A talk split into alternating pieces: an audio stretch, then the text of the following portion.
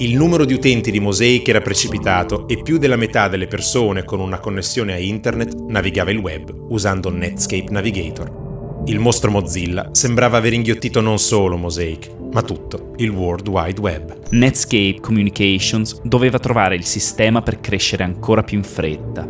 Non mi sembra ci sia bisogno di dirvi che avere Bill Gates e la Microsoft alle calcagna mentre stai cercando di far partire la tua azienda è proprio un gran merdone. La società programmò la sua quotazione in borsa per il 9 agosto del 1995 pochi giorni prima dell'arrivo di Windows 95. Il bene che ha fatto partire la FOMO, quel bene senza cui non può esserci nessuna bolla speculativa, stava finalmente per arrivare. Che l'ultima canzone abbia inizio.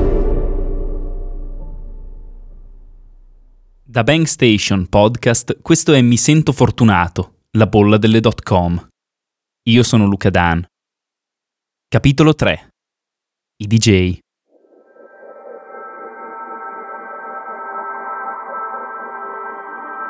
Netscape Communications non poteva perdere tempo. Il mostro Mozilla, che in pochi mesi si era mangiato il browser Mosaic, nell'estate del 1995 doveva diventare ancora più grosso, ancora più in fretta. Altrimenti stavolta sarebbe stato lui ad essere mangiato, da un mostro molto più grosso, chiamato Microsoft. Bisognava fare in fretta. In poche settimane Microsoft avrebbe lanciato Windows 95, col nuovo browser Internet Explorer comodamente preinstallato. Prima che Windows 95 arrivasse su tutti i computer d'America, Netscape Navigator doveva diventare il browser, il gold standard indiscusso. E per raggiungere un obiettivo così ambizioso in così poco tempo, Netscape aveva un disperato bisogno dei soldi e della notorietà che solo una quotazione in borsa le poteva dare. E a questo punto, quando Netscape decise che si sarebbe quotata in borsa, che la nostra storia si sposta dalla Silicon Valley a Wall Street, da un mondo fatto di cavi, computer e browser a un mondo nuovo, più difficile da toccare con mano. Un mondo di grafici azionari, di numeri che scorrono all'infinito sui tabelloni dello stock exchange, di trading floor, dove sembra regnare solo il caos. In quel mondo Netscape, come ogni altra azienda .com venuta dopo di lei, avrebbe smesso di essere un'azienda fatta di persone, prodotti e servizi e si sarebbe trasformata in un'azione, un'azione con un prezzo che sale e che scende. E in quel mondo, quel prezzo sarebbe diventata l'unica cosa che importava. Ma per entrare in quel mondo, per quotarsi in borsa e trasformarsi da un'azienda fisica ad un'azione, Netscape dovette bussare alla porta di qualcuno. E quel qualcuno sono quelli che in borsa le azioni ce le mettono. Quelli che hanno portato in borsa Netscape e centinaia di altre aziende .com dopo di lei, sono loro che hanno messo su l'ultima canzone, l'ultimo pezzaccio della festa di matrimonio. Permetteteci di presentarvi i DJ.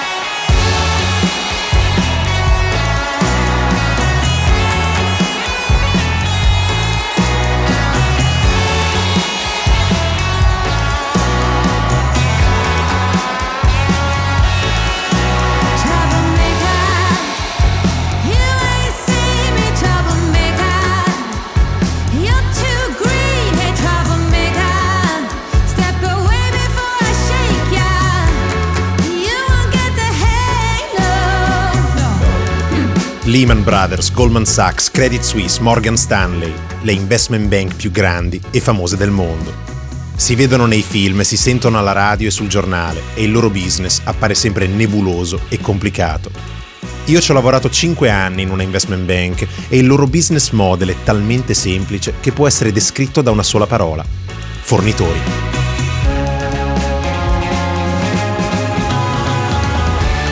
Quando avete dei soldi da investire e scegliete di comprare delle azioni in borsa, aprite il sito del vostro broker e piazzate un ordine, esattamente come quando andate su un sito di abbigliamento e comprate una maglietta. Il broker poi compra per voi l'azione che avete scelto sulla borsa in cui è scambiata. Ma vi siete mai chieste chi ce le ha messe le azioni sugli scaffali della borsa, tra cui potete scegliere quelle che volete? Ecco, a farle arrivare in borsa, le azioni, sono le investment bank. Le borse di tutto il mondo sono dei grandi mercati dove gli investitori comprano i prodotti finanziari di cui hanno bisogno. E le investment bank sono niente poco di meno che i fornitori delle borse. Sono loro che mettono i prodotti finanziari, come le azioni, sugli scaffali.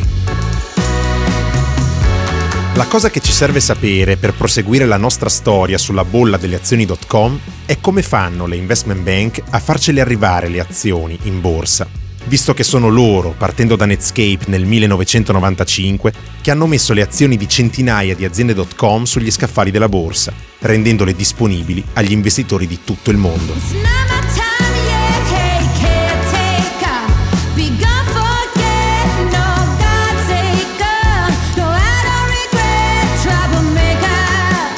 Le investment bank hanno due tipi di clienti. Da una parte ci sono gli investitori di tutto il mondo, grossi fondi pensione, banche, ricchi individui, tutte entità che hanno soldi da investire per farli fruttare. Dall'altra parte, le investment bank hanno come clienti le aziende, aziende come Fiat, Campari, Microsoft, aziende che spesso per imbarcarsi in nuove imprese e progetti hanno bisogno di molti soldi. Normalmente se le aziende hanno bisogno di soldi vanno in una normale banca a chiedere un prestito, ma quando hanno bisogno di molti, ma molti soldi, bussano alla porta delle investment bank. E qui vi si dovrebbe già essere accesa una lampadina. Da una parte, le investment bank hanno come clienti aziende che hanno bisogno di soldi, e dall'altra, investitori che hanno soldi in eccesso e hanno bisogno di investirli. Esatto, le investment bank non fanno altro che metterli insieme. Ed è proprio durante questo processo di connessione delle aziende agli investitori che le investment bank riempiono le borse di azioni e di altri strumenti finanziari come? State a vedere.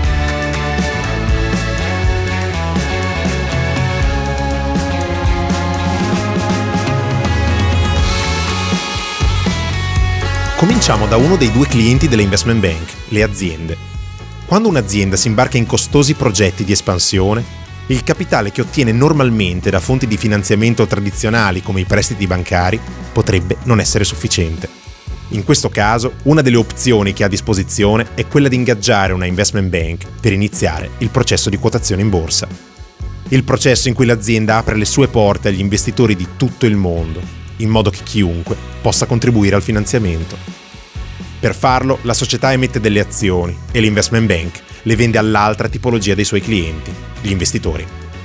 A questo punto l'investment bank prende i soldi ricevuti dalla vendita delle azioni agli investitori e li passa all'azienda, trattenendo una commissione per il servizio offerto.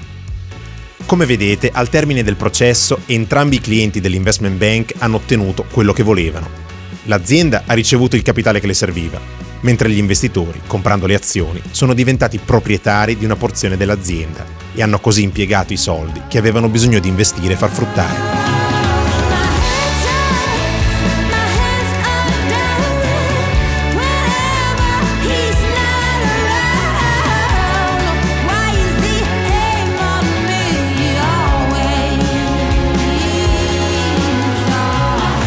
Non so se lo avete notato, ma non ho menzionato la borsa neanche una volta spiegandovi il processo di quotazione in borsa di un'azienda. Ho solo detto che le aziende emettono le azioni e le investment bank le vendono a degli investitori. La borsa, in tutto questo, cosa c'entra? Dovete sapere che la borsa arriva solamente all'ultimo step del processo di quotazione. Infatti, una volta che l'investment bank ha venduto le azioni ai primi investitori, questi sono liberi di scambiarle in borsa quindi sono liberi di venderle ad altri investitori o comprarne delle altre da investitori che le vogliono vendere. Insomma, dal giorno della quotazione, le azioni della società entrano a tutti gli effetti tra le azioni disponibili sul mercato azionario, quelle tra cui puoi scegliere di comprare quando piazzi un ordine con il tuo broker. Quindi è dando le azioni in mano ai primi investitori che le investment bank mettono le azioni sugli scaffali della borsa, perché da quel momento quegli investitori sono liberi di scambiarle in borsa con tutti gli investitori del mondo.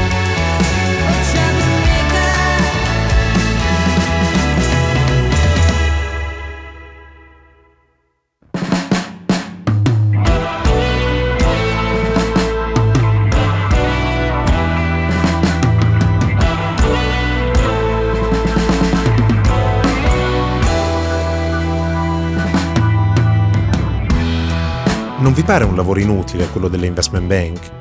Lì in mezzo tra gli investitori e le aziende a spostare soldi e azioni, intascandosi commissioni milionarie solo per fare da intermediari. Perché le aziende non vendono da sole agli investitori le azioni che emettono? In questo modo potrebbero tenersi tutti i soldi ricevuti dalla vendita delle azioni, evitare di pagare le alte commissioni che chiedono le investment bank e usare quei soldi extra per fare ulteriori investimenti nell'azienda, come personale e ricerca. In realtà le investment bank hanno un ruolo molto importante, perché mentre portano le azioni in borsa risolvono un grosso problema, ovvero che aziende e investitori, i loro due tipi di clienti, prima di essere connessi, hanno interessi diametralmente opposti. Pensateci, le aziende stanno vendendo le azioni e gli investitori le stanno comprando.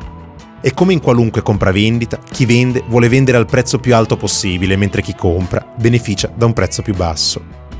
Mitigare questo conflitto non è impresa da poco. Infatti uno dei compiti che hanno le investment bank quando portano le azioni in borsa è proprio quello di dare un prezzo a queste azioni. Un prezzo che soddisfi sia l'azienda che gli investitori. E dare un prezzo a un titolo finanziario come un'azione e quindi ad un'azienda non è per nulla semplice. Per poterlo fare, gli analisti delle banche devono essere esperti del settore in cui opera l'azienda che vuole mettere le azioni. Devono essere in grado di valutare la performance della società negli anni passati e metterla a confronto con gli altri leader del settore in cui opera. Devono sapere se l'azienda opera in un mercato in crescita e se il management sarà in grado di sfruttare le opportunità presenti nel mercato. Inoltre, devono essere in grado di giudicare la qualità dei profitti della società. Dipendono dalla bravura del management, dalla superiorità della tecnologia che ha l'azienda in confronto ai suoi competitor, oppure i profitti esistono solo perché la società sta vendendo prodotti di tendenza. Insomma, quei profitti sono lì per restare o tra qualche anno si trasformeranno in perdite. Tutte queste informazioni vengono utilizzate dagli analisti che lavorano nelle investment bank per stabilire il valore della società e di conseguenza delle sue azioni. È vero che il prezzo delle azioni in borsa cambia in continuazione ogni giorno durante le negoziazioni sulla base della domanda e dell'offerta, ma il prezzo di partenza, il prezzo a cui le azioni vengono vendute per la prima volta ai primi investitori che partecipano alla quotazione, lo decidono le investment bank. Un compito complesso, ma indispensabile per risolvere il conflitto di interessi tra aziende e investitori, che grazie ad un prezzo supportato da un'analisi esperta riescono finalmente a trovare un accordo e a essere connessi per questo le aziende non possono vendere per conto loro le proprie azioni agli investitori. L'esperienza e la competenza delle investment bank le rende indispensabili per le aziende, che devono necessariamente passare prima per queste banche per poter portare le proprie azioni sulle borse.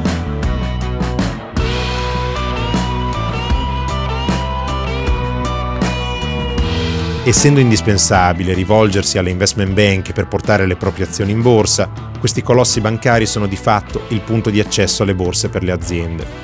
E quindi, trovandosi lì davanti ai cancelli, le investment bank hanno il potere di decidere quali aziende sono adatte a entrare e quali invece non lo sono. Sono loro a stabilire gli standard, le caratteristiche che le aziende devono avere per accedere al mercato azionario, gli obiettivi che devono raggiungere prima di diventare acquistabili da tutti gli investitori del mondo sia grossi investitori che piccoli risparmiatori. Una responsabilità non da poco. Ma avendo un team specializzato in ogni settore, le investment bank riescono a capire se un'azienda ha un business model poco convincente, se è destinata a durare anni o se alle prime difficoltà comincerà a perdere colpi. Voi penserete, ma cosa gliene frega alle investment bank se quotano aziende mediocri? Loro fanno soldi al momento della quotazione, trattenendo una parte dei soldi ricevuta dalla vendita delle azioni. Eh, ma proprio perché le investment bank fanno soldi ogni volta che quotano una società in borsa, bisogna che vendano agli investitori azioni di aziende sane, che hanno analizzato e che hanno la stoffa per generare un sacco di profitti. Se vendessero agli investitori le azioni di un'azienda che non performa come promesso e il prezzo crollasse dopo pochi mesi, quegli investitori non comprerebbero più nemmeno un'azione delle aziende quotate da quella investment bank quindi incentivate dalle commissioni milionarie nello svolgere il loro ruolo di fornitori di prodotti finanziari alle borse, le investment bank svolgono soprattutto il ruolo di guardiani del cancello, stabilendo gli standard di chi può entrare in borsa e di chi invece è fuori.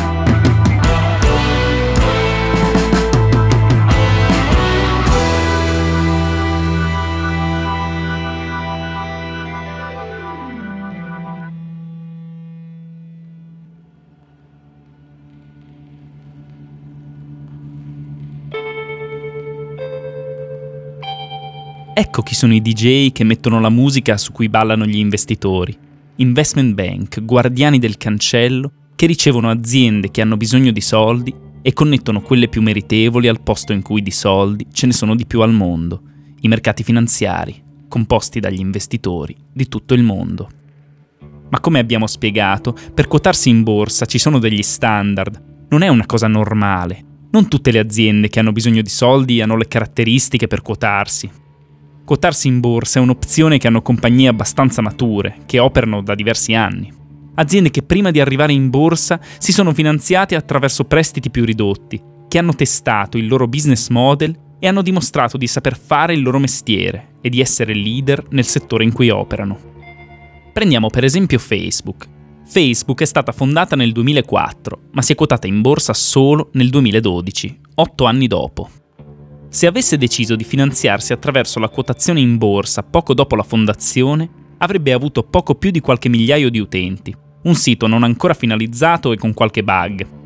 Comunicare attraverso i social, caricare le proprie foto, fare business sui social media non sarebbe stato ancora mainstream come lo è oggi. E come la maggior parte delle aziende agli inizi, Facebook era in perdita, in pesante perdita. Pochi ricavi, molte spese e tanti investimenti in ricerca e sviluppo. Se Facebook si fosse presentata con queste credenziali da un investment bank, probabilmente non avrebbe passato nemmeno lo screening iniziale degli analisti, scettici su un business acerbo che non aveva ancora avuto occasione di provare il suo valore e soprattutto capitanato da uno strano ragazzino di vent'anni appena, vestito ogni giorno con la stessa t-shirt blu nemmeno stirata.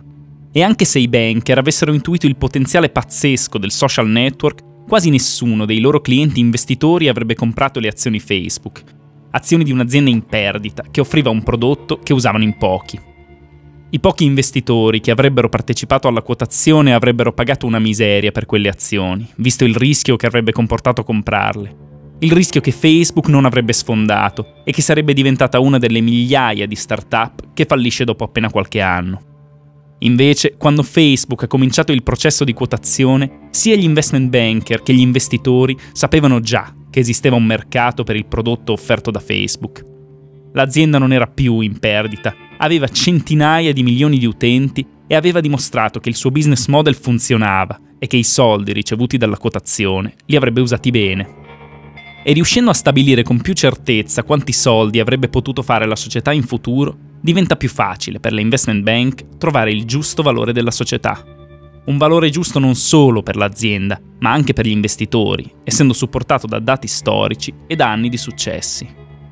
La quotazione in borsa è quindi un modo di finanziarsi per aziende mature, l'ultimo step, il punto di arrivo, quando sei talmente forte da essere in grado di convincere gli investment banker e gli investitori squali di Wall Street a darti un sacco di soldi. O almeno questa è la norma.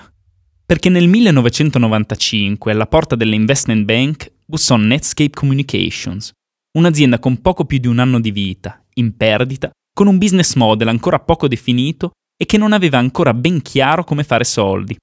Tutto quello che aveva era una gran fretta. Quotare in borsa una compagnia giovanissima e in perdita come Netscape significava rompere ogni tipo di schema.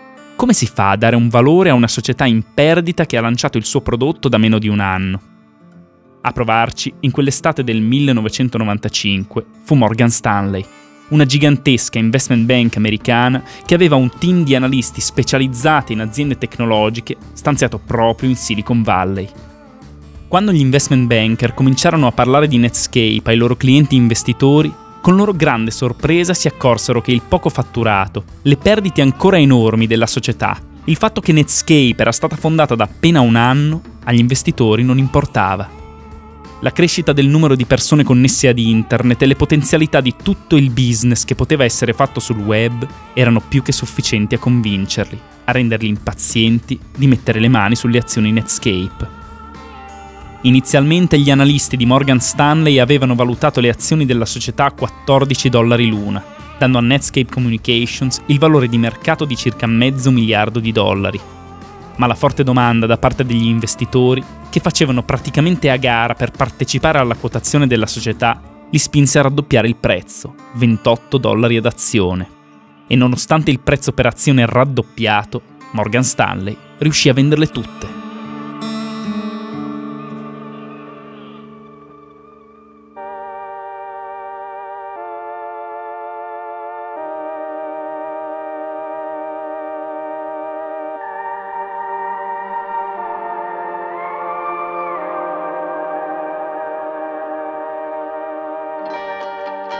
Il giorno ufficiale della quotazione Il 9 agosto del 1995 le azioni Netscape diventarono liberamente scambiabili, come tutte le altre già presenti sulla borsa.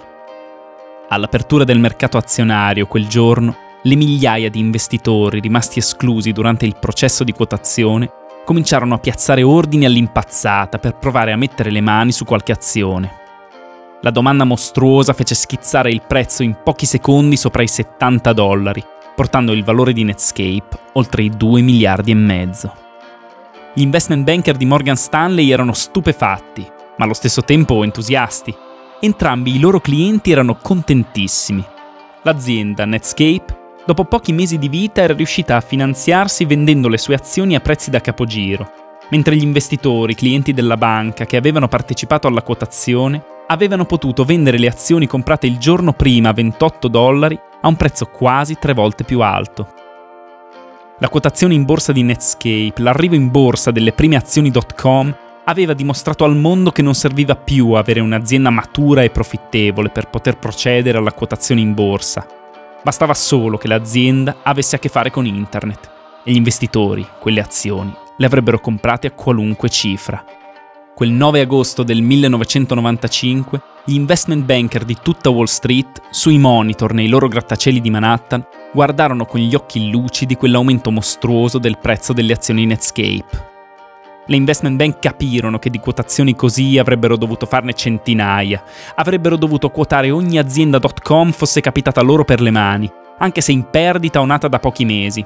Avrebbero guadagnato centinaia di milioni di dollari in commissioni e non avrebbero dovuto preoccuparsi di niente, perché entrambi i loro clienti, sia le aziende che gli investitori, sarebbero stati soddisfatti. Gli investment banker guardarono il prezzo di Netscape chiudere quella giornata di borsa con un sovrapprezzo del 108%. E tutto quello che riuscirono a pensare fu... Quotiamole tutte.